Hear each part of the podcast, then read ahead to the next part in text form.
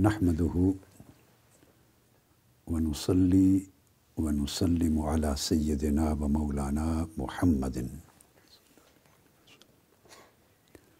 رسوله النبي الأمين المكين الحنين الكريم الرؤوف الرحيم أما بعد. فأعوذ بالله من الشيطان الرجيم بسم الله الرحمن الرحيم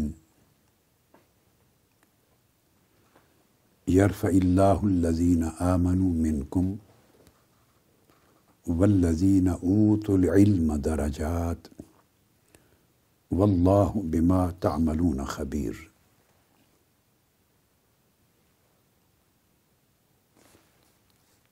صدق اللہ مولانا العظیم۔ معزز سامعین و ناظرین، علماء، اساتذہ، طلباء اور طالبات اور جملہ خواتین و حضرات۔ اللہ رب العزت کا شکر ہے کہ آج ہم اس کی توفیق سے صحیح البخاری کی کتاب العلم کا آغاز کر رہے ہیں۔ امام بخاری نے کتاب العلم کی ابتدا پہلے باب سے کی ہے، جس کا عنوان باب و فضل العلم رکھا ہے۔ یعنی فضیلت علم پر پہلا باب قائم کیا ہے۔ اور اس باب کا آغاز قرآن مجید کی سورہ المجادلہ کی آیت نمبر گیارہ سے کیا ہے، جو میں نے ابھی تلاوت کی۔ اللہ رب العزت نے ارشاد فرمایا کہ اللہ تعالی ان لوگوں کے درجات بلند فرما دیتا ہے جو تم میں سے اہل ایمان ہیں اور اہل علم ہیں۔ اور اس کے بعد ارشاد فرمایا کہ جو کچھ بھی تم عمل کرتے ہو، اللہ تمہارے تمام اعمال سے اچھی طرح باخبر ہے۔ اور پھر ارشاد فرمایا ہے، جو امام بخاری نے ایک اور آیت کا جز یہاں پر بیان کیا ہے بقول ہی عز و جل رب زدنی علم علم کی فضیلت بیان کر کے پھر سورہ طاہا کی آیت نمبر ایک سو چودہ، ون فورٹین۔ اس کو بیان کیا ہے جو اللہ رب العزت کے حضور دعا ہے کہ اے باری تعالیٰ میرے علم میں اضافہ فرما۔ آج کی گفتگو میں اس آیت کریمہ کو اور۔ اس کے ساتھ میں کتاب العلم صحیح بخاری کے باب نمبر دس کے مضمون کا کچھ ابتدائی حصہ شامل کر رہا ہوں۔ چونکہ باب نمبر دس، اس کے اندر بھی فضیلت علم اور فضیلت علم کے اسباب کی طرف امام بخاری نے متوجہ کیا ہے۔ یعنی پہلا باب ہے علم کی فضیلت پر۔ اور اس کے بعد جو آٹھ باب آتے ہیں یعنی باب نمبر نو تک، ان کا اجمالاً تذکرہ آگے انشاء اللہ تعالی ہم کریں گے۔ ان میں علم کے آداب کا بیان ہے۔ علم کے آداب، عالم کے آداب، معلم اور متعلم کے آداب۔ مگر حدیث کے طریق پر، روایت حدیث کے طریق پر۔ اور اصول تحدیث کے طریق پر ان کو بیان کیا ہے۔ باب نمبر دس میں آ کر یعنی علم روایت کرنے کے اور علم سما علم کو سننے کے، علم کو آگے منتقل کرنے اور علم کو اخذ کرنے، حاصل کرنے کے آداب۔ وہ قواعد اور ضوابط اور اصول الحدیث کے طور پہ امام بخاری نے متعین کیے ہیں۔ ان سے اصول حدیث کے کئی باب قائم ہوئے۔ ان کے بعد امام بخاری پھر جس باب کا آگے ذکر کرتے ہیں، باب نمبر دس میں، وہاں در حقیقت علم کی فضیلت کو مزید تفصیل کے ساتھ بیان کرتے ہیں۔ وہ اس لیے ملانا ہے کہ باب نمبر ایک میں امام بخاری نے سوائے ان دو آیات کریمہ کے اور کوئی حدیث روایت نہیں کی۔ میں نے آپ کو پہلے عرض کیا تھا، کئی بار امام بخاری باب قائم کرتے ہیں، اس سے ایک عنوان قائم ہو جاتا ہے، ایک تھیم آ جاتا ہے۔ اور کئی مرتبہ ایسا ہوتا ہے کہ اس میں صرف بعض آیات قرآنی یا ایک آیت کریمہ یا دو آیات کریمہ یا دو آیات کریمہ کے اجزاء، جز، جو اس باب اور عنوان سے متعلق ہیں، اس کو درج کر دیتے ہیں، آگے کوئی حدیث نہیں لاتے، اس کے بعد اگلا باب قائم کر دیتے ہیں۔ تو ایسا یہاں بھی یہ ہوا ہے۔ پہلا باب فضیلت علم پر قائم کر کے ان دو آیات کو بیان کر کے پھر اس کے بعد باب نمبر دو قائم کر دیا ہے۔ باب من سو علم و مشتغل فی حدیث ہی فعتم الحدیث ثم اجاب السائل۔ یہاں سے علم، تعلم اور تعلیم کے آداب شروع ہو جاتے ہیں۔ مینرز وہ ہماری انشاءاللہ اللہ تعالیٰ ایک پوری نشست اس کے اوپر، یہ دو نشستیں اس سبجیکٹ پر آئیں گی۔ تو جب آٹھ باب کمپلیٹ کرتے ہیں اور دسویں باب پر پہنچتے ہیں، تو اس کو آج کے باب نمبر ایک کے ساتھ ملا رہا ہوں کیونکہ سبجیکٹ ایک ہے۔ تاکہ مضمون کا تسلسل قائم ہو جائے اور آداب علم اور آداب تعلیم و تعلم کو الگ سبجیکٹ کے طور پہ بعد ازاں لے لیں۔ اب چیپٹر ٹین قائم کیا ہے، باب العلم میں قبل القول والعمل۔ یہاں علم کی فضیلت کو ایک اور انداز کے ساتھ امام بخاری نے اجاگر کیا ہے۔ اور وہ یہ ہے کہ علم قول سے بھی پہلے لازمی ہے اور عمل سے بھی پہلے لازمی ہے۔ قول سے مراد عقیدہ ہے۔ عقیدہ، توحید و رسالت کا عقیدہ۔ توحید و رسالت کا اقرار کرنا۔ توحید و رسالت کی شہادت دینا اپنی زبان سے۔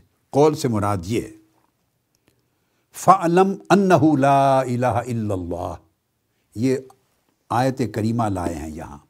جان لو یعنی اس امر کا علم حاصل کر لو کہ اللہ کے سوا کوئی معبود نہیں ہے۔ تو اللہ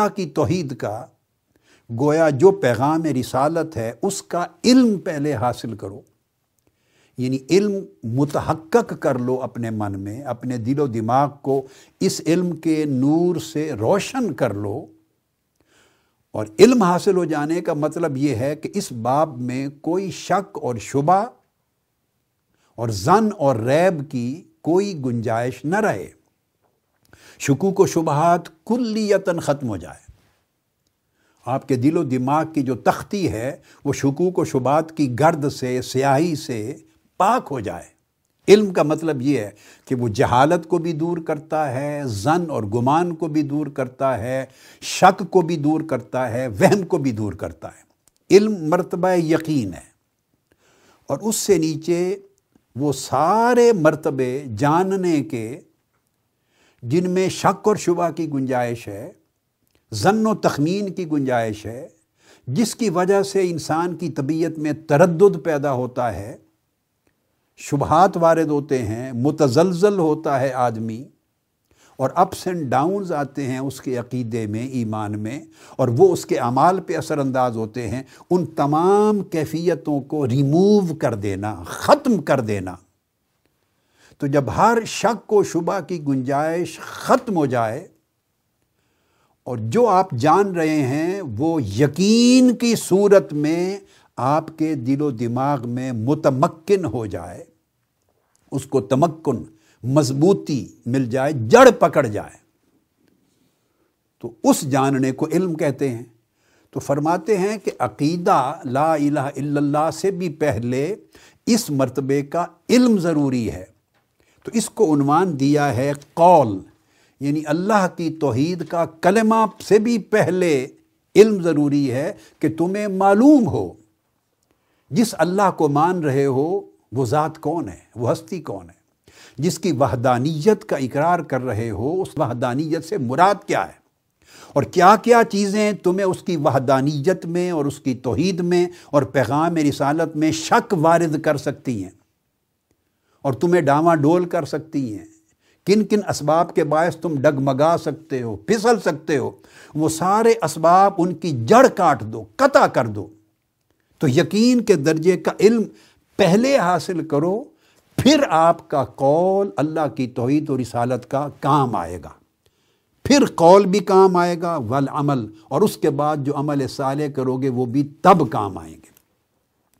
تو اس باب نمبر دس کا یہ عنوان بنانے کی حکمت یہ ہے، وہ میسج یہ دینا چاہتے ہیں کہ کوئی قول علم کے بغیر قبول نہیں اور کوئی عمل علم کے بغیر قبول نہیں۔ اب میں نے علم اور قول اور عمل کا جو آپس کا تعلق ہے وہ آپ کے سامنے واضح کر دیا۔ یہ سارے تب مقبول ہوتے ہیں کہ آپ کا علم شک اور شبہ اور تردد سے پاک ہو جائے۔ اب جس سے امام بخاری نے باب العلم قبل القول والعمل سے اپنا سبجیکٹ شروع کیا ہے کہ کوئی بھی قول اللہ کی وحدانیت کا زبان پر لانا وہ تب مفید ہے جب علم ہو اس کا۔ اور کوئی عمل اللہ کے حکم کی تعمیل کرتے ہوئے بجا لانا تب فائدہ مند اور نفع مند ہے کہ اس کا علم ہے۔ یہ جو بیان کیا ہے اور جس کی مختصر سی تفسیر یا شرح میں نے آپ کے سامنے رکھی ہے، اس کو سمجھنے کے لیے آپ سورہ بقرہ کی ابتدائی آیات کی طرف متوجہ ہو جائیں۔ اس کو جوڑ کر جب آپ پڑھیں گے تو امام بخاری کے اس باب کے جو الفاظ ہیں اور اس میں قول اور عمل پر علم کو مقدم کرنے کی جو اہمیت ہے اور جو ریزن اور سبب ہے، وہ سمجھ میں آ جائے گا۔ یہ انہوں نے قرآن مجید کی اتباع کی ہے۔ امام بخاری نے رضی اللہ تعالیٰ عنہ۔ قرآن مجید کیا کہتا ہے؟ سورہ بقرہ کی ابتدا ہوتی ہے، الف لام میم۔ اب الف لام میم حروف مقطعات ہیں۔ اس کا معنی مفہوم کسی کو معلوم نہیں۔ نہ یہ کسی کو علم ہے، یہ بات اب میں اس سے جوڑ رہا ہوں۔ نہ یہ کسی کو علم ہے کہ الف سے مراد کیا ہے۔ نہ یہ کسی کو علم ہے کہ لام سے مراد کیا ہے۔ نہ یہ کسی کو علم ہے کہ میم سے مراد کیا ہے۔ الف، لام، میم، حروف مقطعات ہے اس کا علم صرف اللہ اور اللہ کے رسول کو ہے۔ یا جن کو وہ جس قدر عطا کریں۔ علم ربانی کی جتنی تجلی کسی کو عطا کرے اس پر اتنا انکشاف ہوتا ہے۔ مگر یہ کہہ کر اللہ رب العزت نے فرمایا، ذالک الکتاب لا ریب فی۔ ابتدا کی ہے ایسے حروف سے، ایسے کلمات سے جن کا علم نہیں ہے کسی کو۔ علم نہیں ہے سے مراد کیا؟ اپنی عقل سے وہ اس کے معنی تک نہیں پہنچ سکتا۔ یہی بات آگے آگے امام بخاری کے مضمون کی طرف جو آ رہا ہوں، وہ اگلا مضمون اس سے جڑے گا۔ یعنی اپنے فہم سے، تدبر سے، تفکر سے، تعقل سے۔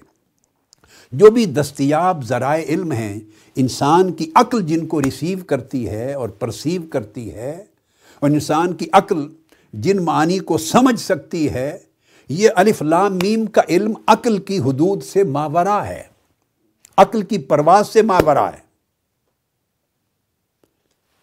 یعنی یہ پہلی آیت الف لام میم اور ذالک الکتاب لا ریب فی کا باہمی ربط سمجھا رہا ہوں۔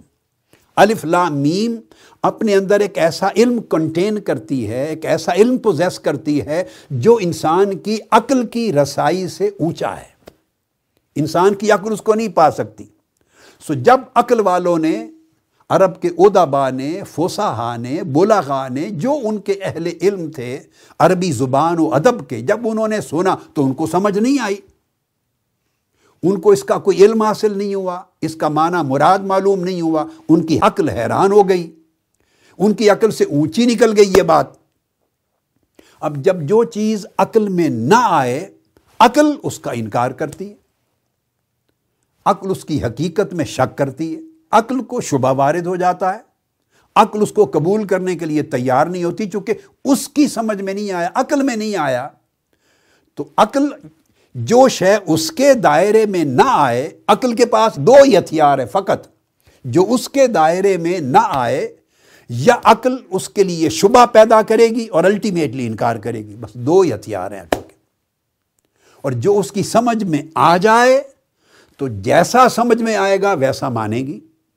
یہ عقل کی خاصیت ہے۔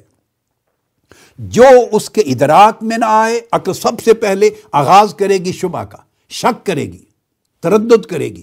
پتہ نہیں اس کا معنی کیا ہے۔ یہ کلمات کس حکمت کے لیے آئے ہیں؟ کیا فائدہ ان کے اتارنے کا؟ جس کا معنی ہی لوگوں کو معلوم نہیں تو اس کو قرآن کا حصہ کیسے بنایا گیا؟ یہ کیسا کلام ہے؟ کس کا کلام ہے؟ تو یہ شکوک و شبہات پیدا کرے گی۔ اور شکوک و شبہات جب بڑھتے جائیں گے، بڑھتے بڑھتے انکار تک چلے جائیں گے۔ تو عقل کے پاس دو ہتھیار ہیں۔ شک اور شبہ پیدا کرنا اور پھر انکار تک لے جانا۔ اب الف لام میم چونکہ حروف مقطعات تھے اور ان کا علم اور معرفت عقل انسانی کو نہیں تھا، تو یہاں شک وارد ہو سکتا تھا۔ ڈیفینیٹلی وارد ہونا ہے اور شک اس کو انکار پر لے جاتا اور انکار کفر ہو گیا۔ تو اس لیے الف لامیم وارد کر کے یہ کلمات انسانی عقل کے لیے محل ریب بن گئے۔ شک و شبہ کا محل، شک و شبہ کی جگہ بن گئے۔ اور اس سے انسانی عقل، جو مادی عقل ہے، اس کے لیے انکار کا راستہ کھل گیا۔ فوری بات اللہ رب العزت نے اگلی آیت نازل کی، فرمایا، ذالک الکتاب لا ریب فی خبردار۔ یہ وہ کتاب ہے جس میں شک کی کوئی گنجائش نہیں۔ کوئی شبہ وارد نہ کرنا۔ اللہ رب العزت نے قرآن مجید کی پہلی صورت سورہ فاتحہ کے بعد، سورہ فاتحہ تو افتتاحیہ ہے۔ اوپننگ ہے قرآن مجید کی۔ اوپننگ کے بعد جو پہلی صورت قرآن مجید نے پوری تعلیمات کے مضامین پر مشتمل وارد کی، اس کی ابتدا اس امر سے کی ہے کہ عقل پر بنیاد نہیں رکھنی۔ یہ پہلا میسج ہے قرآن مجید کا۔ عقل کو تنقید سے فرصت نہیں۔ عشق پر ایمان کی بنیاد رکھ۔ عقل نقد کرتی ہے اور عشق اور محبت عقد کرتی ہے۔ عقل ایمان کا رشتہ توڑتی ہے، عشق اور محبت ایمان کا رشتہ جوڑتی ہے۔ عقل شبہ وارد کرتی ہے، شک پیدا کرتی ہے، عشق اور محبت یقین پیدا کرتی ہے۔ عقل تنقید کرتی ہے، عشق اور محبت تسلیم کرتی ہے۔ عقل انکار کرتی ہے، عشق اور محبت اقرار کرتی عقل سامنے کھڑی ہو جاتی ہے، محبت جھک جاتی سر تسلیم خم کر لیتی ہے۔ اب چونکہ انسان کے اوپر یہ اللہ نے دونوں چیزیں، دونوں مادے رکھے ہیں اور اس نے علم کے پروسیس میں داخل ہونا ہے، تو علم کے پروسیس میں داخل ہوتے ہی اللہ رب العزت نے اس عقدے کو حل فرما دیا۔ خود ایک ایسا کلام پہلے نازل فرمایا جس پر عقل انسانی کو شبہ وارد ہو اور عقل انسانی اس کے ماننے سے قاصر ہو، اس کو تعجب ہو، وہ انکار کرے، وہ حیرت زدہ رہ جائے، وہ شور غوغا کرے، وہ طوفان مچا دے کہ یہ کیا کلام ہے، جس کا معنی ہی سمجھ میں نہیں آ رہا۔ اور پوچھیں تو اللہ کے نبی کہتے ہیں، تمہیں معلوم نہیں، اللہ اور اس کا رسول جانتا ہے۔ تو پھر جب ہم جانتے نہیں تو کیسے مانیں؟ یہ سوالات اٹھتے ہیں الف میم سے۔ ابتدا قرآن مجید کی سورہ بقرہ کی یہاں سے کی۔ اور کر کے ساتھ ہی شک اور شبہ کا دروازہ بند کر دیا کہ اگر ایمان میں داخل ہونا ہے تو شکوک و شبہات کا دروازہ پہلے بند کر کے آنا ہوگا۔ ایسا نہیں ہو سکتا کہ شکوک و شبات کے اور زن و تخمین کے اور تان و تنقید کے دروازے بھی کھلے رہیں۔ وہاں سے جراثیم تنقید کے، شکوک کے، شبہات کے وہ بھی داخل ہوتے رہیں اور تمہارا ایمان بھی سلامت چلتا رہے۔ اللہ پاک نے فرمایا، یہ نہیں ہو سکتا۔ یہ ہماری روز مرہ کی زندگی کے لیے اور خاص طور پہ عقل پسندوں اور عقل پرستوں کے لیے اور علم چاہنے والوں کے لیے۔ یعنی اللہ رب العزت نے قاعدے مقرر فرما دیے۔ عقل کی نفی نہیں کی، مگر اس کو بے لگام نہیں چھوڑا۔ اس کی حدود اور قیود مقرر کر دی۔ تو فرمایا، ذالک الکتاب لا ریب فی یہ وہ کتاب ہے جس میں شک اور شبہ نہ ہے، نہ وارد کرنے کی کوئی گنجائش ہے۔ جب یہ شک و شبہ کے دروازے پورے پورے بند کر دو گے، تو تب فرمایا، ہدل للمتقین، تب ہدایت کا دروازہ کھلے گا۔ اور جو آدمی شک و شبہ کے سارے دروازے بند کر کے آتا ہے اس پر ہدایت کا دروازہ کھلتا ہے اور وہ اللہ کے حضور متقی کہلاتا ہے۔ یعنی محدثین نے، شارحین نے، آپ جتنا بھی پڑھیں گے، یہ چیزیں ازبر کر لیں، یاد رکھیں، بار بار سنیں۔ یہ شارین حدیث نے کتب میں نہیں آئی، یہ جوڑ نہیں آیا۔ جتنا بھی ابھی تک میں نے بیان کیا، نظم یہ آپ کو شارحین میں، کتابوں میں یہ نہیں ملے گا۔ یہ کہ اس کا باب العلم قبل القول والعمل کا اور سورہ بقرہ کا آپس کا رب کیا ہے۔ اور علم کس طرح ادب اس کا شروع ہوتا ہے اور شک و شبہ کس طرح قطع ہوتا ہے۔ امام بخاری امیر المؤمنین ہیں علم کے اور حدیث کے۔ ان کی نگاہ میں وہ سب کچھ ہے۔ ہم تو چھوٹے سے صدیوں بعد ایک ایسے معمولی ادنا درجے کے طالب علم ہیں کہ ان سے خیرات پانے والوں سے آگے خیرات کے ذرے لے کے بات کرتے ہیں۔ یہ کہنا اور اس کے بعد امام بخاری نے آگے اس باب میں چند آیات کریمہ بیان کیے اور کچھ احادیث نبوی کے اجزاء لیے ہیں، کچھ اقوال لیے ہیں۔ باقی موضوعات کو انشاءاللہ اللہ تعالیٰ احادیث نبوی کے اور اقوال اور آثار کے جتنے حصے ہیں وہ بعد میں لوں گا۔ آج میں صرف ان میں سے دو تین آیات کریمہ کو قرآن آیات کو لے رہا ہوں۔ مضمون کے اس صحیح بخاری کی کتاب العلم کی پہلی آیت سے جوڑتے ہوئے آیات کریمہ کو اس پر اکتفا کرتا ہوں آج کی نشست میں۔ اس کے بعد اللہ رب العزت نے فرمایا، جتنی گفتگو اب تک میں نے کی، اس کو ذرا ذہن میں مستحضر رکھیں۔ پھر اگلا حصہ سمجھیں۔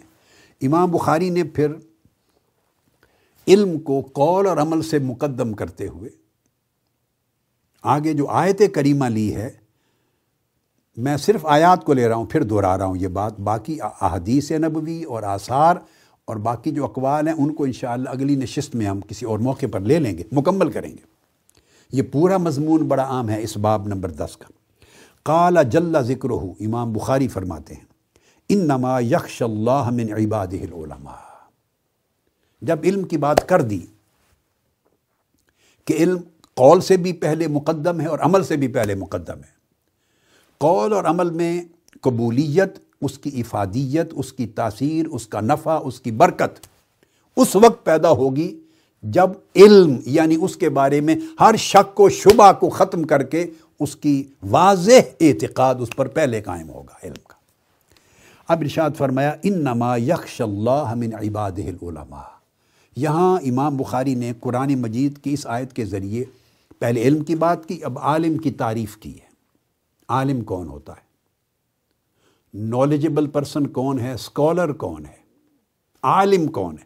یہ سورہ فاتر کی آیت نمبر اٹھائیس ہے ٹوینٹی ایٹ فرمایا کہ اللہ رب العزت اشاد فرماتے ہیں، علماء کون ہیں؟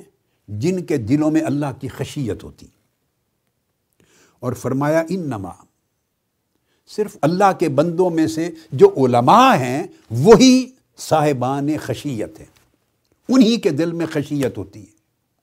اور صاحبان خشیت ہی اللہ کے بندوں میں سے علماء ہے دونوں طرف اس کے معنی کو لے لیں۔ یہ حسر ہے، دونوں جہت سے اس کا معنی بنتا ہے۔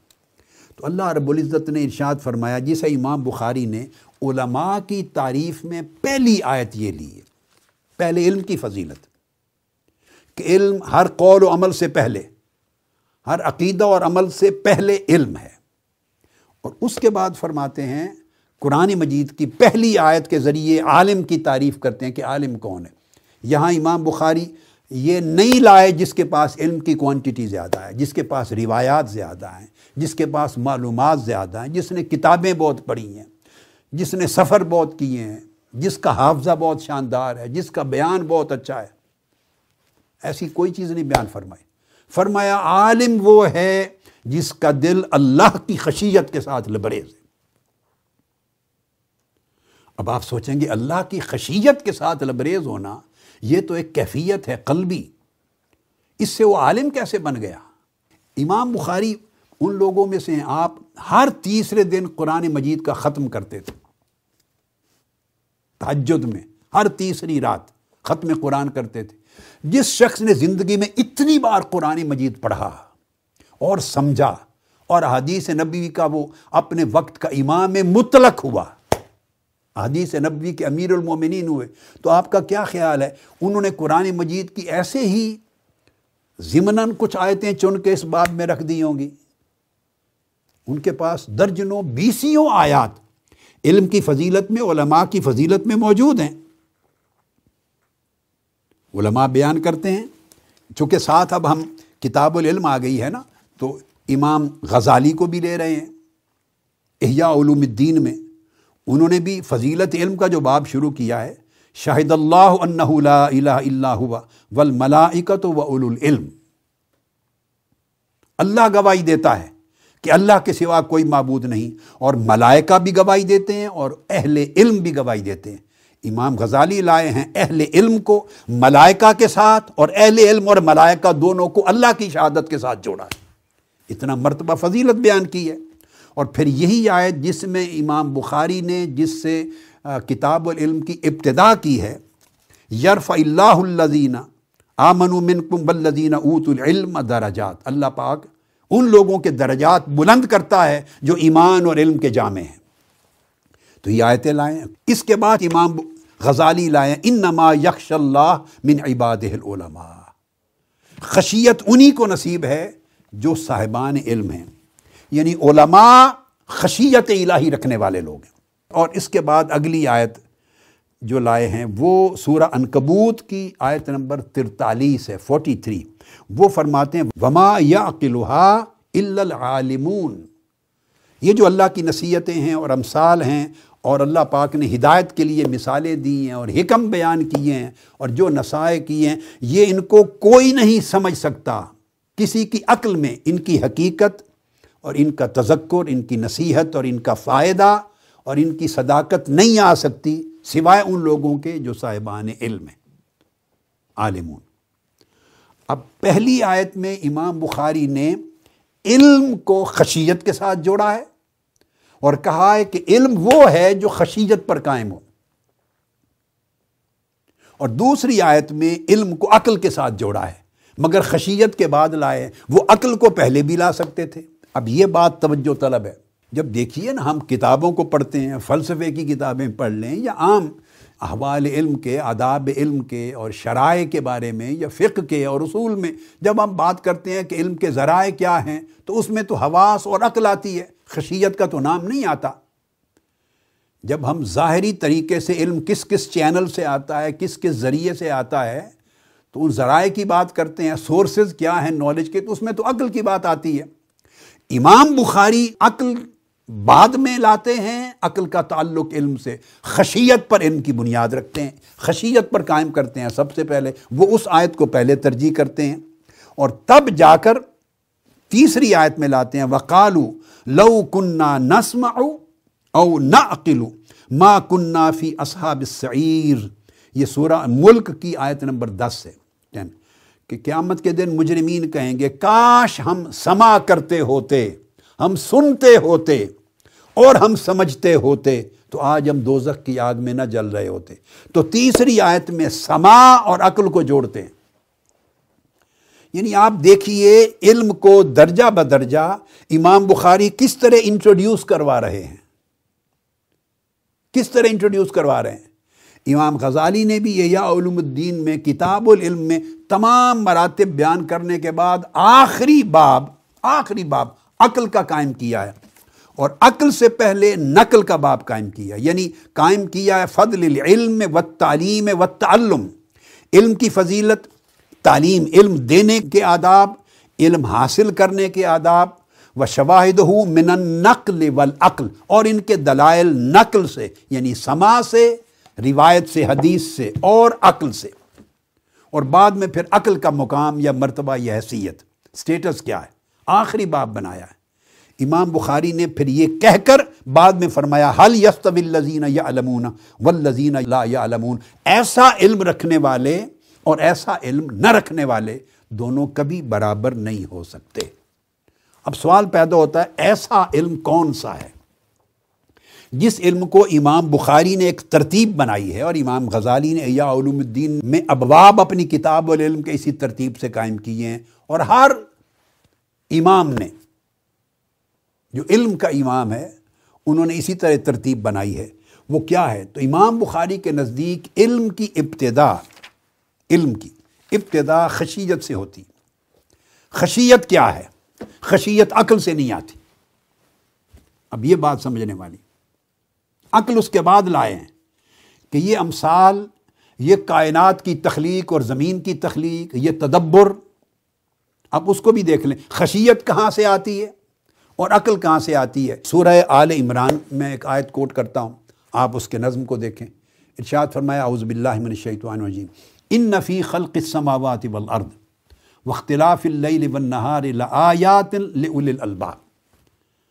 زمین و آسمان کی تخلیق میں اور رات اور دن کی گردش میں نشانیاں ہیں لأولی الالباب فہم والوں کے لیے۔ اب فہم کہاں سے آتا ہے؟ یا عقل کہاں سے آتی ہے؟ اس کی تعریف کی اللہ زین یذکرون اللہ قیامم وقعودم وعلا جنوبہم اب اول الباب عقل والے کون ہیں؟ فہم والے کون ہیں؟ سمجھ بوجھ والے کون ہیں، شعور والے کون ہیں، ان کی تعریف قرآن دے رہا ہے۔ وہ لوگ جو اللہ کو ہر وقت یاد کرتے ہیں، اللہ کا ذکر کرتے ہیں، حالت قیام میں بھی، بیٹھے ہوئے بھی، لیٹے ہوئے بھی یعنی ان کی زندگی کی کوئی حالت اللہ کی یاد اور اس کے ذکر سے غافل نہیں ہوتی۔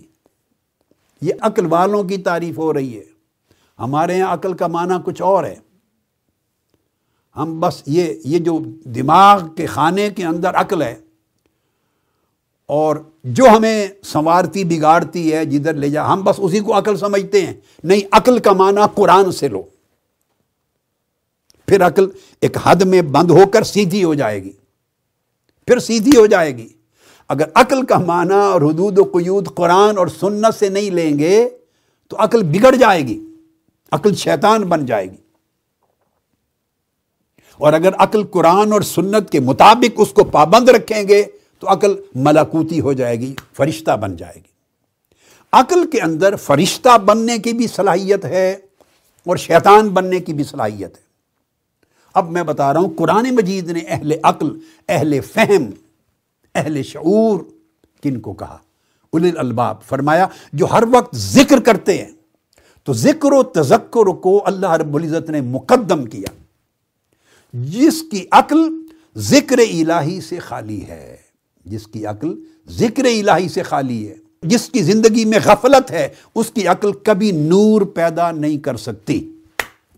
اور جس شخص کی زندگی میں ذکر و تذکر ہے، اس کی عقل نور کی طرف اسے لے جائے گی۔ تو عقل میں نور تب پیدا ہوتا ہے جب ذکر کا چشمہ کھل جائے۔ عقل کو نور اللہ کے ذکر سے ملتا ہے۔ یہ جو امام بخاری نے آیت لائی ہے، اس کی طرف مضمون کو لے جا رہا ہوں۔ انما یکش اللہ من عباد العلماء، خشیت والوں کو علماء کہا ہے۔ وہ کس طرح؟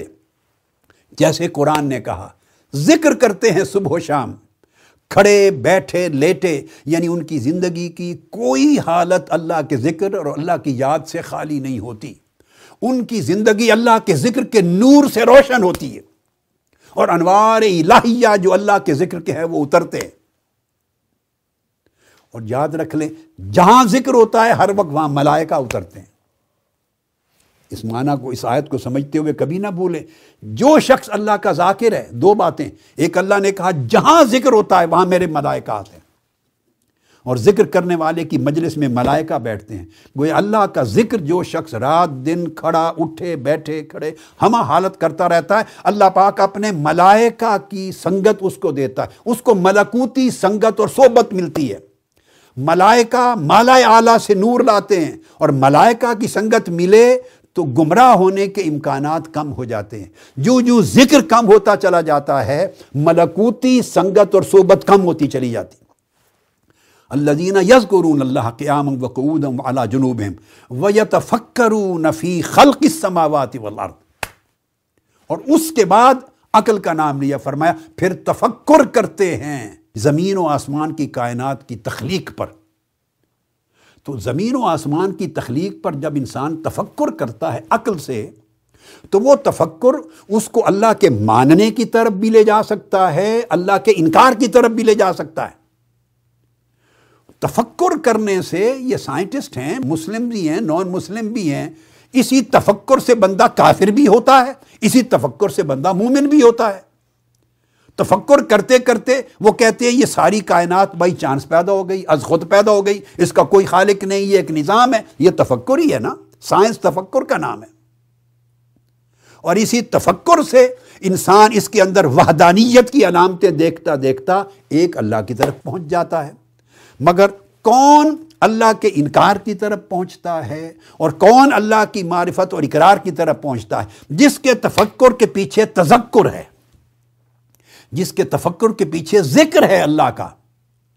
وہ اللہ کے ذکر والا جب تفکر کرے گا تو وہ تفکر اسے کہاں پہنچائے گا؟ ربنا ما خلقتا حاضا باطلا۔ اے ہمارے رب، تو نے زمین و آسمان کی کائنات بغیر کسی اچھے مقصد کے نہیں بنائی۔ تو وہ ذکر اس تفکر کو اللہ کی معرفت کی طرف لے جائے گا۔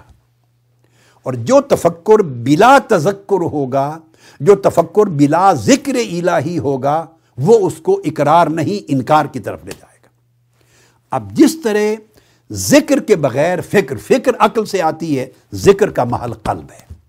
جس طرح فکر بلا ذکر کفر کے راستے پہ چلنا زیادہ آسان ہو جاتا ہے اور فکر ما ذکر ذکر کے ساتھ نور اور ایمان کی طرف جاتا ہے۔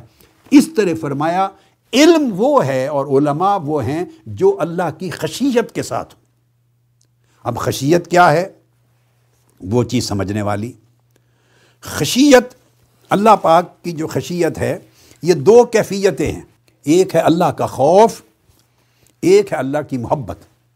بندہ ان دو کیفیتوں میں رہتا ہے۔ اب جو فرمایا ان نما یکش اللہ من عباد العلماء۔ یہاں دیکھیے لفظ خوف بھی نہیں استعمال کیا۔ یہاں لفظ استعمال کیا خشیت۔ جو اللہ کی خشیت رکھتے ہیں۔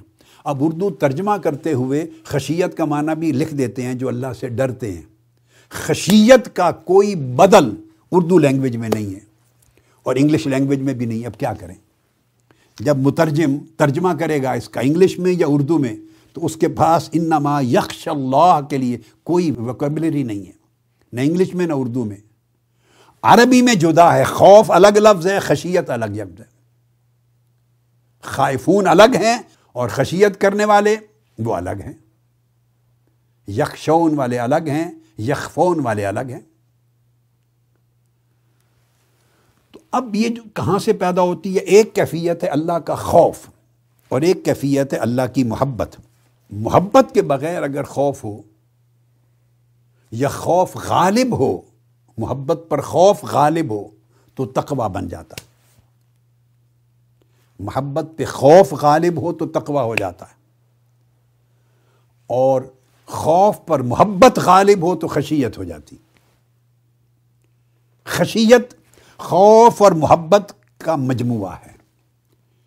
اللہ سے ایسا ڈرنا یعنی متقین کا ڈرنا خوف ہے۔ متقین کا ڈرنا خوف ہے اور محبین کا ڈرنا خشیت ہے۔ پرہیزگار خوف کرتے ہیں اور اس کو چاہنے والے، اس کے عاشق محبت کرنے والے خشیت کرتے ہیں۔ خوف اور محبت کی دونوں کیفیتیں اور حالتیں یکجا ہو جائیں تو اس سے ایک خوف کی نئی صورت جنم لیتی ہے، اس کو خشیت کہتے ہیں۔ اس خوف میں وحشت نہیں رہتی، دہشت نہیں رہتی، مگر اس خوف سے محبت بھی زائل نہیں ہوتی۔ اللہ رب العزت نے اس کو یوں سمجھایا ہے کہ اللہ رب العزت نے محبت اپنا وصف قرار دیا ہے۔ محبت اللہ کا اپنا وصف ہے اور بندے کا بھی وصف قرار دیا ہے۔ یعنی اللہ خود کو بھی محب کہتا ہے اور بندے کو بھی محب کہتا ہے۔ اللہ فرماتا ہے، میں بھی محبت کرتا ہوں اور فرماتا ہے، بندے تو بھی محبت کرتا ہے۔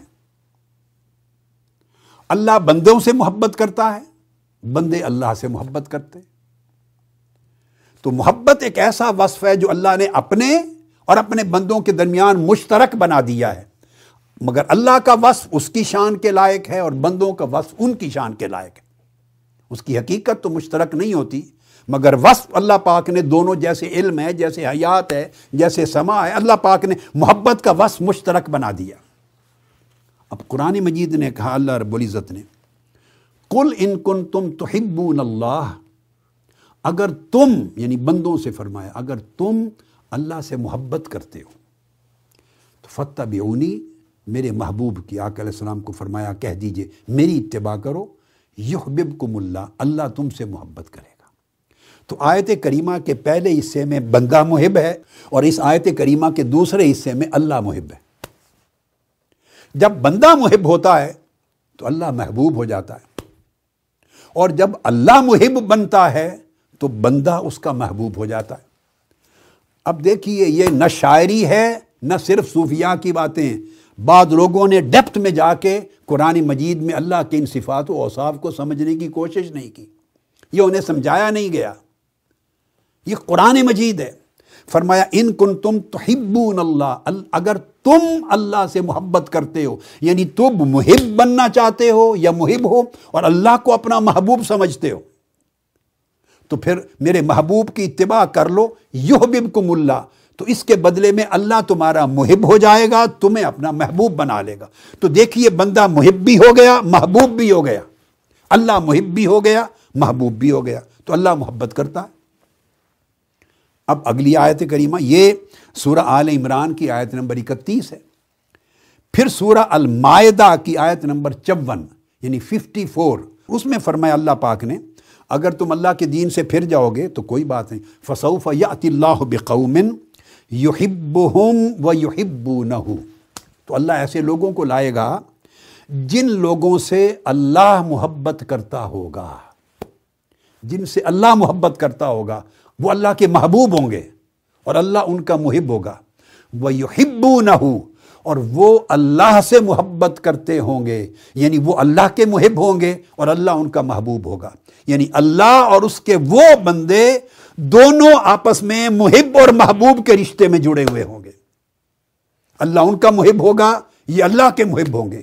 اور یہ بندے اللہ کے محبوب ہوں گے اور اللہ ان کا محبوب ہوگا۔ آپ نے دیکھا محبت کا وصف کس طرح اللہ نے بیان کیا۔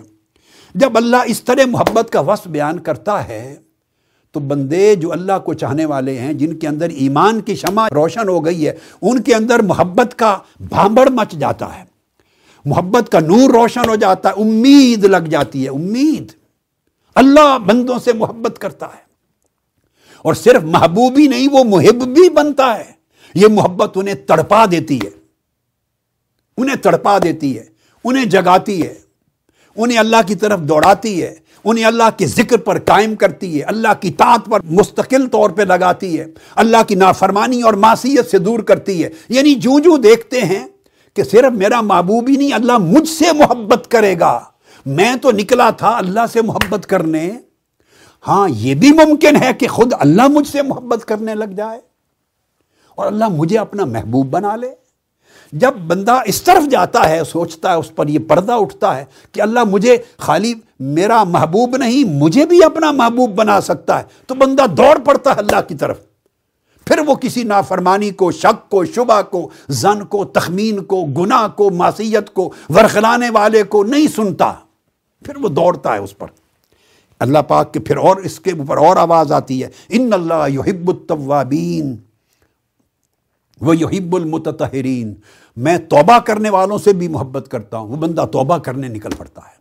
میں اپنے آپ کو پاک کرنے والوں متطہرین سے محبت کرتا ہوں، وہ بندہ ظاہر و باطن کی تہارت کرنے کے لیے محنت کر دیتا ہے۔ یہ سورہ بقرہ کی آیت نمبر 222 ہے دو سو بائیس پھر وہ سنتا ہے، ایک اور آواز آتی ہے، یحب الصابرین، میں صبر کرنے والوں سے بھی محبت کرتا ہوں۔ بندہ زندگی میں صبر کو بھی لے آتا ہے۔ آپ دیکھیے کس طرح اس کی سیرت سمجھ رہی ہے۔ یہ ذکر ہے۔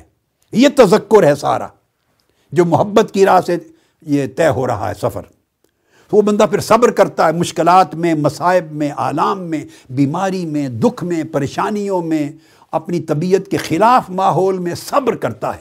صبر کرتا ہے صرف اس لیے کہ وہ صابروں سے محبت کرتا ہے۔ تو یہ آل عمران کی ون فورٹی ہے۔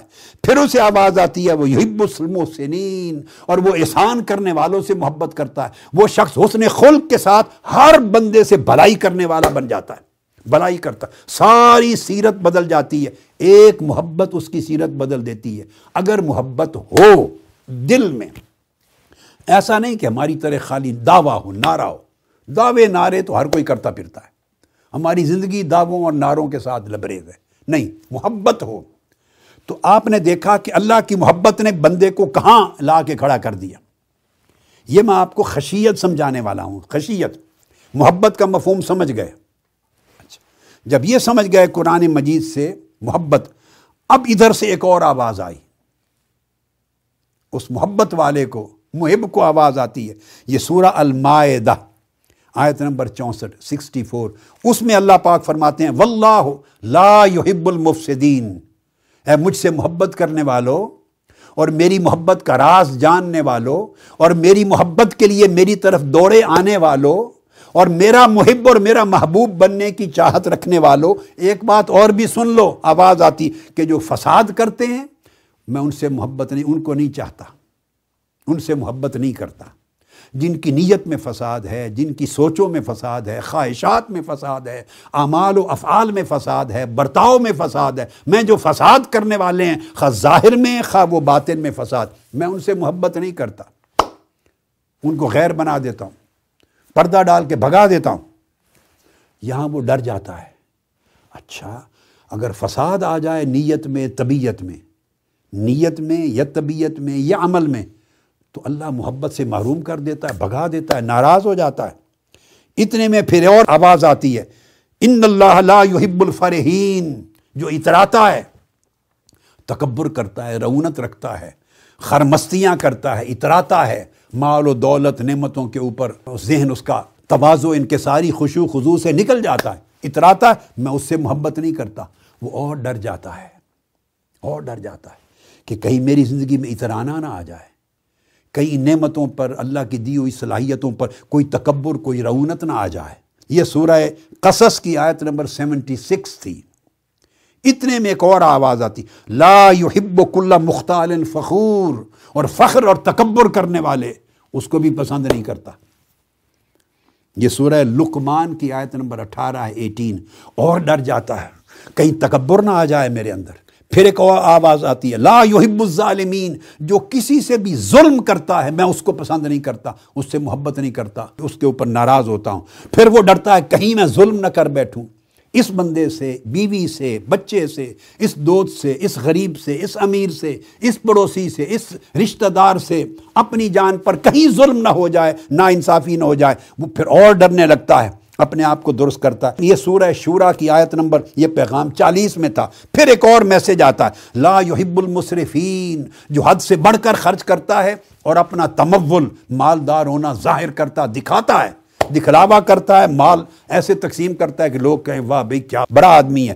فرمایا، میں اس سے بھی محبت نہیں کرتا، اس کو ناپسند کرتا ہوں۔ یہ سورہ انعام کی آیت نمبر 141 ہے۔ بندہ پھر ڈر جاتا ہے، پھر ڈر جاتا ہے، پھر اتنے آواز آتی ہے، لا يحب المعتدین۔ اور جو لوگ کسی بھی معاملے میں حد سے بڑھ جاتے ہیں، حد سے بڑھ جاتے ہیں، ان کو بھی پسند نہیں کرتا، محبت نہیں کرتا۔ اب بندہ اس سے بھی ڈر جاتا ہے کہ ہر کام قدم اٹھاتے ہوئے دیکھتا ہے کہ حد کیا ہے۔ مجھے کس حد میں رہنا ہے؟ کہیں حد سے بڑھ نہ جاؤں، کہیں اس معاملے میں حد سے نہ بڑھ جاؤں، کہیں اس کام میں حد سے نہ بڑھ جاؤں، تو بندہ اپنے آپ کو محدود کرتا ہے۔ اب یہ تمام چیزیں سن کر خوف آ جاتا ہے۔ مگر سن لیں، وہ جو امید لگی تھی اور دوڑ پڑا تھا، وہ بھی محبت نے جنم دیا تھا۔ اور یہ جو خوف آ گیا، یہ بھی محبت نے جنم دیا۔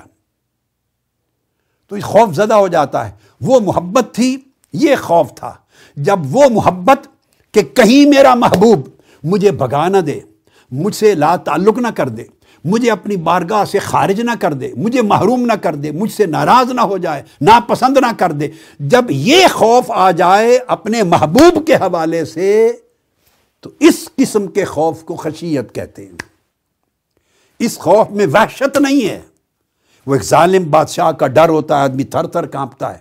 ایک دہشت نہیں ہے۔ یہ وہ اور نوعیت کا خوف ہے۔ وہ اولیاء کو نہیں ہوتا، لا خوف علیہم ولا هم یا زنون ان پر وہ خوف نہیں ہوتا، ان پر خشیت ہوتی ہے۔ اور خشیت ساری محبت سے جنم لیتی ہے۔ کہیں میرا محبوب ناراض نہ ہو جائے۔ تو خوف اور محبت جب جمع ہو جاتے ہیں، تو ان کے جمع ہونے سے جو کیفیت جنم لیتی ہے، اس کیفیت کو خشیت کہتے ہیں۔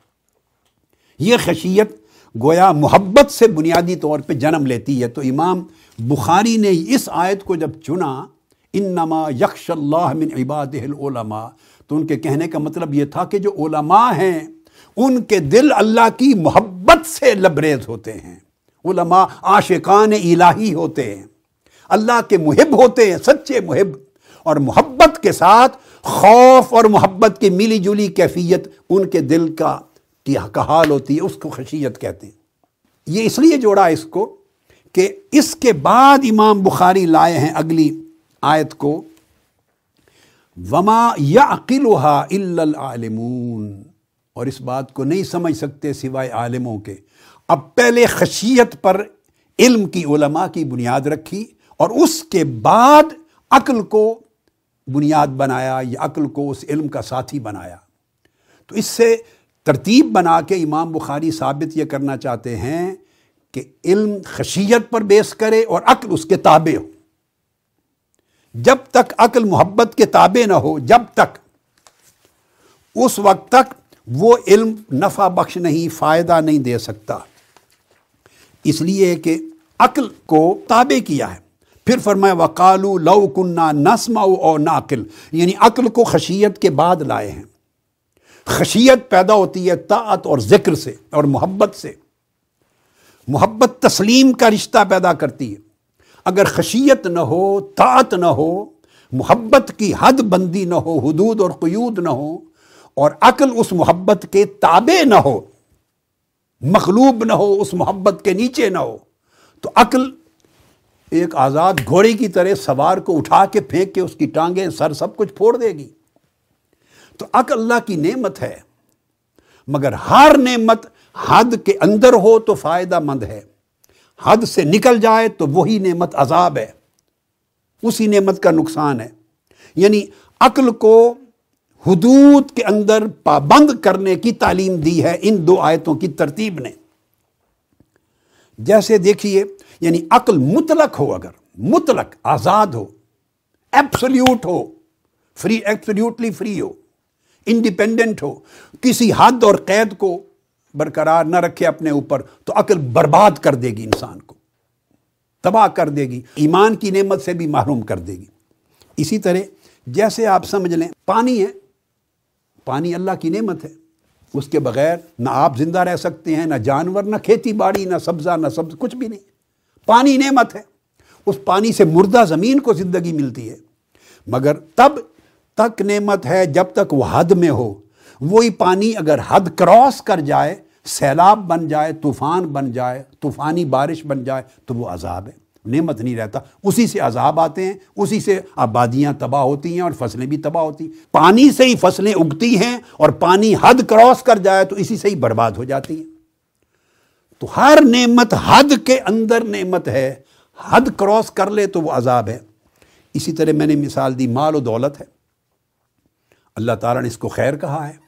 اگر اس پر حدود اور قیود ہوں، کس کس ذریعے سے کمانا ہے اور کہاں کہاں پہ لگانا ہے، کیا کیا لمٹس ہیں، تو لمٹس کے اندر رہے مال کی نعمت تو حلال ہے اور خیر ہے۔ اور اگر لمٹس کراس کر جائے، مال کمانے کی لمٹس بھی اور خرچ کرنے کی لمٹس بھی، اگر کراس کر جائے تو پھر وہ عذاب ہے دو کا باعث ہے۔ اس طرح آپ کی قوت اور طاقت ہے، جسمانی صحت ہے، قوت، طاقت۔ لمٹ کے اندر رہے، توازن رہے تو اس نعمت ہے۔ اور اگر آپ توازن سے بے حساب بڑھ جائیں تو اس سے شہوت اور گناہ کی بڑی حکومت پیدا ہو جاتی آپ کا کھانا ہے، کھانا پینا نعمت ہے، مگر حد کے اندر کھائیں تو نعمت اور صلاحیت بہتر ہے۔ اگر بے حساب کھائیں، بے حساب پئیں اور جو چاہیں کھائیں، اگر حدیں اٹھا دیں تو وہ کھانا آپ کو بہت جلد قبر میں پہنچا دے گا، تباہی بربادی کر دے گا۔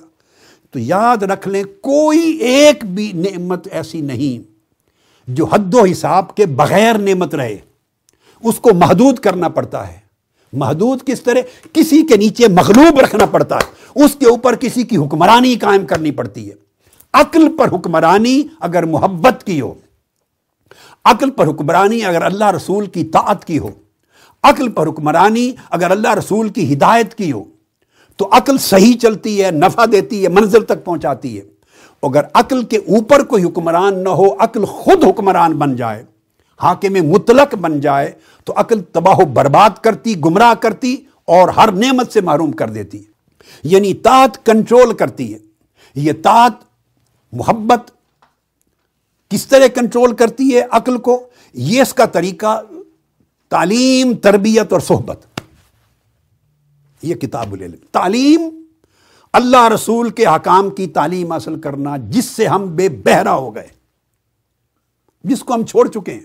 تعلیم، اور تعلیم خالی نہیں، پھر تربیت۔ تعلیم صرف مجرد علم تو ابلیس کے پاس بھی تھا۔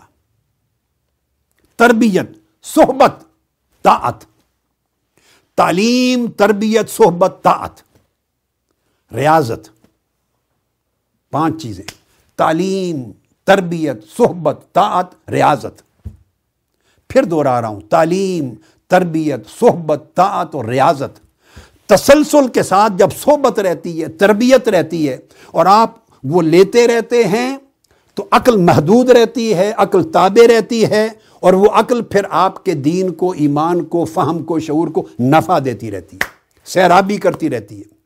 اگر صحبت اور تربیت نہ رہے تو طاعت کمزور پڑ جاتی ہے۔ ہماری سوسائٹی میں یاد رکھ لیں نائنٹی پرسینٹ افراد نائنٹی پرسینٹ اتنے کمزور ہیں، ہم لوگ اتنے کمزور ہیں، نوے فیصد سے بھی زیادہ۔ کہ اگر تو صحبت و تربیت مسلسل زندگی میں چلتی رہے تو حدود و قیود برقرار رہتی ہیں اور عقل بھی اپنی حد میں کام کرتی ہے اور اس سے خیر جنم لیتی رہتی۔ جو ہی ہم صحبت اور تربیت کے عمل کو چھوڑتے ہیں باہر نکلتے ہیں۔ تو جیسے ہم صحبت و تربیت سے آزاد ہوتے ہیں، وہاں عقل آزاد ہوتی ہے۔ جب عقل آزاد ہوتی ہے، اس پر غلبہ، حدود، قیود اور حکمرانی، کنٹرول نہیں رہتا۔ پھر عقل آزاد ہو کے ہمیں گمراہ کرتی ہے۔ کیسے گمراہ کرتی ہے؟ کہ عقل کا کام ہے زن و تخمین۔ عقل لے آتی ہے شک و شبہ۔ عقل لے آتی ہے گمان، تنقید۔ محبت تربیت اور طاعت کے ذریعے وہ جو محبت جس نے خشیت پیدا کرنی تھی، اس نے شک و شبہ کا دروازہ بند کر رکھا تھا۔ اس نے زن و تخمین کو بند کر رکھا تھا۔ اس نے مسلحت اندیشی کو بند کر رکھا تھا۔ اس میں اف اور بٹس کے راستے بند کر رکھے تھے۔ اس نے یقین کا راستے پر چلایا ہوا تھا، عقل کو بھی، لگام دی ہوئی تھی۔ لاریب کے طریق پہ رکھا ہوا تھا اس نے۔ جب اللہ رب العزت نے آدم علیہ السلام کی تخلیق کی بات کی، سوال سب نے کیا، کیسے اس کو خلیفہ بنائے گا باری تعالیٰ، جس کی نسل خون خرابہ کرے گی، قتل و غارت کرے گی، تو کیسے یہ خلیفہ تیرا نائب بن جائے گا؟ سوال عقل سے پیدا ہوا۔ سب نے سوال کیا، سوال جنم لیتا ہے عقل سے۔ اللہ پاک نے جب انہوں نے کہا، کالا، اتا چلو فی ہا میں یوف سے دو فی ہا و یس دما ونہن سب بھی ہم کا ون قدس سوال عقل سے پیدا ہوا تھا۔ اس کی نسل فساد کرے گی، قتل و غرت کرے گی، خون بہائے گی۔ ہم تسبیح، تحمید کرنے والے، ان کو کیسے تو اپنی خلافت اور نیابت زمین پر دے گا؟ عقل سے۔ مگر آگے کیا ہوا؟ ایک طرف عقل محدود تھی، ایک طرف عقل لامحدود تھی۔ فرشتوں کے ہاں طاعت نے عقل کو جکڑ رکھا تھا زنجیر میں۔ سوال کیا، جب اللہ کا جواب آیا نا اللہ پاک نے فرمایا کہ انی عالم مالا تعلمون۔ اللہ پاک نے جب حکمت بتائی تو فوراً جہاں فرشتوں کی عقل محدود تھی، حد کے اندر تھی، حد کے، وہ بول اٹھے، سبحانک، لا علم لنا الا ما علمتنا۔ باری تعالی، ہم ودرا کرتے ہیں، ہمارا علم محدود ہے۔ ہماری عقل نے فوری محدود عقل ایمان پر آ گئی۔ پہلے بھی ایمان پر تھے۔ اس کا ایمان کا اظہار کر دیا کہ لا علم لنا، ہمیں علم نہیں ہے۔ سوائے اتنے کے جو تو نے بتا دیا ہے۔ فرشتوں کا جواب یہ آیا، مگر شیطان ابلیس کی طرف عقل غیر محدود تھی۔ اس کے اوپر وہ کنٹرول نہیں تھا۔ ابلیس نے یہ بات نہیں کی۔ ابلیس نے جواب نہیں دیا۔ اس نے سجدہ نہیں کیا۔ اللہ نے پوچھا، کیوں نہیں سجدہ کیا؟ ابلیس نے کہا، جواب میں، انا خیر من خلق تنی من نارم و خلق من تین۔ وہ عقل غیر محدود کا حامل تھا۔ اس نے دفاع کیا۔ اس نے کہا، نہیں، میں اس سے بہتر ہوں۔ بہتر، کم تر کو سجدہ کیسے کرے؟ مجھے تو نے آنکھ سے بنایا، اس کو تو نے مٹی سے بنایا۔ فرشتے لا علم لانا کہہ کے ودرا کر گئے۔ یہ تھا عقل محدود کا فائدہ۔ ادھر عقل مطلق تھی، عقل لامحدود تھی۔ اس نے دلائل دی، اس نے کہا کہ نہیں، میں اسے افضلوں میں سجدہ نہیں کرتا۔ اللہ رب العزت نے جن کی عقل محدود سجدہ ریز ہو گئی، اور یہ دیکھیے، عقل نہیں مانتی یہ بات۔ لا علم لنا عقل نہیں مانتی، انی عالم و غیب السماوات والارض. میں جانتا ہوں زمین و آسمان کے غیب کو۔ انی عالم و مالا تعلمون. وہ حکمتیں میں جانتا ہوں جو تم نہیں جانتے۔ یہ جو جملہ ہے، یہ عقل نہیں مانتی۔ یہ محبت مانتی ہے، یہ عشق مانتا ہے، یہ طاعت مانتی ہے، یہ ذکر اور تذکر مانتا ہے۔ عقل نہیں مانتی کہ کوئی کہے، مجھے معلوم ہے، تمہیں معلوم نہیں. یہ کیا با وہ کہے گا کہ مجھے، ہمیں معلوم نہیں، تو ہم کیوں مانیں؟ نہیں۔ وہ چونکہ سراپا تاعت تھے عقل تاعت کے نیچے محدود اور مقید تھی، وہ سجدہ ریز ہو گئے، ملائکہ ہو گئے۔ ادھر تاعت کا غلبہ نہیں تھا۔ اس نے خالی عقل کے فیصلے کو اپنی بنیاد بنایا۔ تو اللہ رب العزت اس کو فرمایا کہ پھر تم فہبت میں نہ نکل جائے یہاں سے۔ اور فخرج میں نہ ان کا رجیم، تو میری رحمت سے معروم ہے۔ فخر جن کا من الساغرین تو بے شک ذلیل و خار ہوگا، نکل جائے یہاں سے۔ اور پھر اس نے کہا، ابلیس نے، انذرنی الا یوم یبعثون۔ مجھے قیامت تک زندہ رکھ۔ اس لیے اللہ پاک نے کہا، تم زندہ رہو گے؟ اس نے کہا، کیوں؟ اس نے کہا، لَأَقْعُدَنَّ لَهُمْ صِرَاطَكَ الْمُسْتَقِيمِ۔ میں یہی عقل غیر محدود لے کر ان بندوں کی طرف جاؤں گا جو تیری راہ پہ چل رہے ہیں، اور ان کو سارا جھانسا ہی عقل کے نام پہ دوں گا۔ کہوں گا، ہوش کے ناخن لو، عقل سے سوچو۔ یہ تمہیں بیوقوف بنا رکھا ہے یہ، ایمان بالغیب پہ لگا رکھا ہے، یہ تمہیں اطاعت پہ لگا رکھا ہے، سجدہ ریزی پہ لگا رکھا ہے۔ سمجھ سے کام لو، سوچو، یہ بات سمجھ میں نہیں آتی۔ میں جس راستے پر میں چلا ہوں اور تباہ ہوا ہوں، اسی راستے پر تیرے بندوں کو چلاؤں گا۔ اور ان کی عقل میں یہی بیج بوؤں گا۔ کالا فب ماں اغبئی تنیل اقدن الحم سرات المستقیم۔ جس نقطے پر میں گمراہ ہوا ہوں، یہی نقطہ ان کو ڈالوں گا۔ ثم لآتینہم من بین ایدیہم، ان کے سامنے سے بھی یہ چیزیں ان کے دماغوں میں ڈالوں گا۔ ومن خلفہم، ان کے پیچھے سے بھی ڈالوں گا۔ وعن ایمانہم، وعن شمائلہم، دائیں بائیں سے ڈالوں گا۔ ولا تجد اکثرہم شاکرین۔ اور تو اکثر لوگوں کو اپنا شکر گزار نہیں پائیں گے، وہ لوگ منتشر ہو جائیں گے۔ ان کے اندر سوال جنم لے گا، اعتراض جنم لے گا، تنقید جنم لے گی، وہ شکر گزار نہیں رہیں گے، سجدہ گزار اور تابع فرمان نہیں رہیں گے۔ میں ان کی تابع داری پر حملہ کروں گا۔ وہ جو محبت اور تاج سے وفاداری جنم لیتی ہے، اس پر حملہ کروں گا۔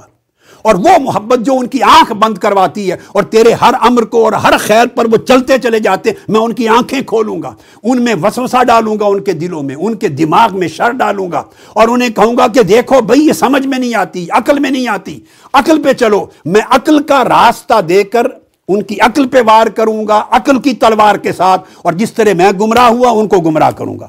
اس پر اللہ رب العزت نے فرمایا، تو تو دفع ہو جا۔ نکل جا۔ تجھ سے اور تیرے پیروکاروں سے میں جہنم بھر دوں گا۔ مگر تمہارا کوئی داؤ ان لوگوں پر نہیں چلے گا جو مخلصین ہوں گے، جو نفس اور تیرے شیطان تیرے چنگل سے نکل گئے ہوں گے۔ تو یہ آخری ایک مثال میں نے دی کہ عقل محدود اور عقل غیر محدود۔ تو دین علماء جو خشیت پر مبنی علم لے کے چلتے ہیں، وہ عقل جو ان کو اللہ نے عطا کی ہے وہ عقل عقل محدود ہوتی ہے۔ جو مانتے پہلے ہیں اور ماننے کے بعد اس کی تعبیر و تشریح میں عقل استعمال ہوتی ہے۔ لیکن ماننے کی شرط اگر عقل کو رکھ دیا جائے تو عقل اصولی طور پہ ماننے والی چیز ہی نہیں ہے۔ اس لیے اللہ رب العزت نے شروع میں فرمایا، الذین یؤمنون بالغیب یعنی ایمان غیب پر بے دیکھے، بے سمجھے مان لینے کا نام ہے۔ عقل پر چھوڑ دے گے تو عقل تو ایمان داخل ہی نہیں ہونے دے گا آپ کے دماغ تو آج ہم نے گفتگو ان دو آیات کریمہ کے باہمی تناظر میں اور تناسب میں کی اور انشاءاللہ تعالی یہ مضمون جیسے اللہ رب العزت نے چاہا پھر آگے جاری رہے گا۔ والسلام علیکم ورحمۃ اللہ وبرکاتہ۔ سب سے پہلے نئی ویڈیوز کو حاصل کرنے کے لیے شیخ الاسلام ڈاکٹر محمد طاہر القادری کے آفیشیل یوٹیوب چینل کو سبسکرائب کریں اور بیل آئیکن کلک کریں۔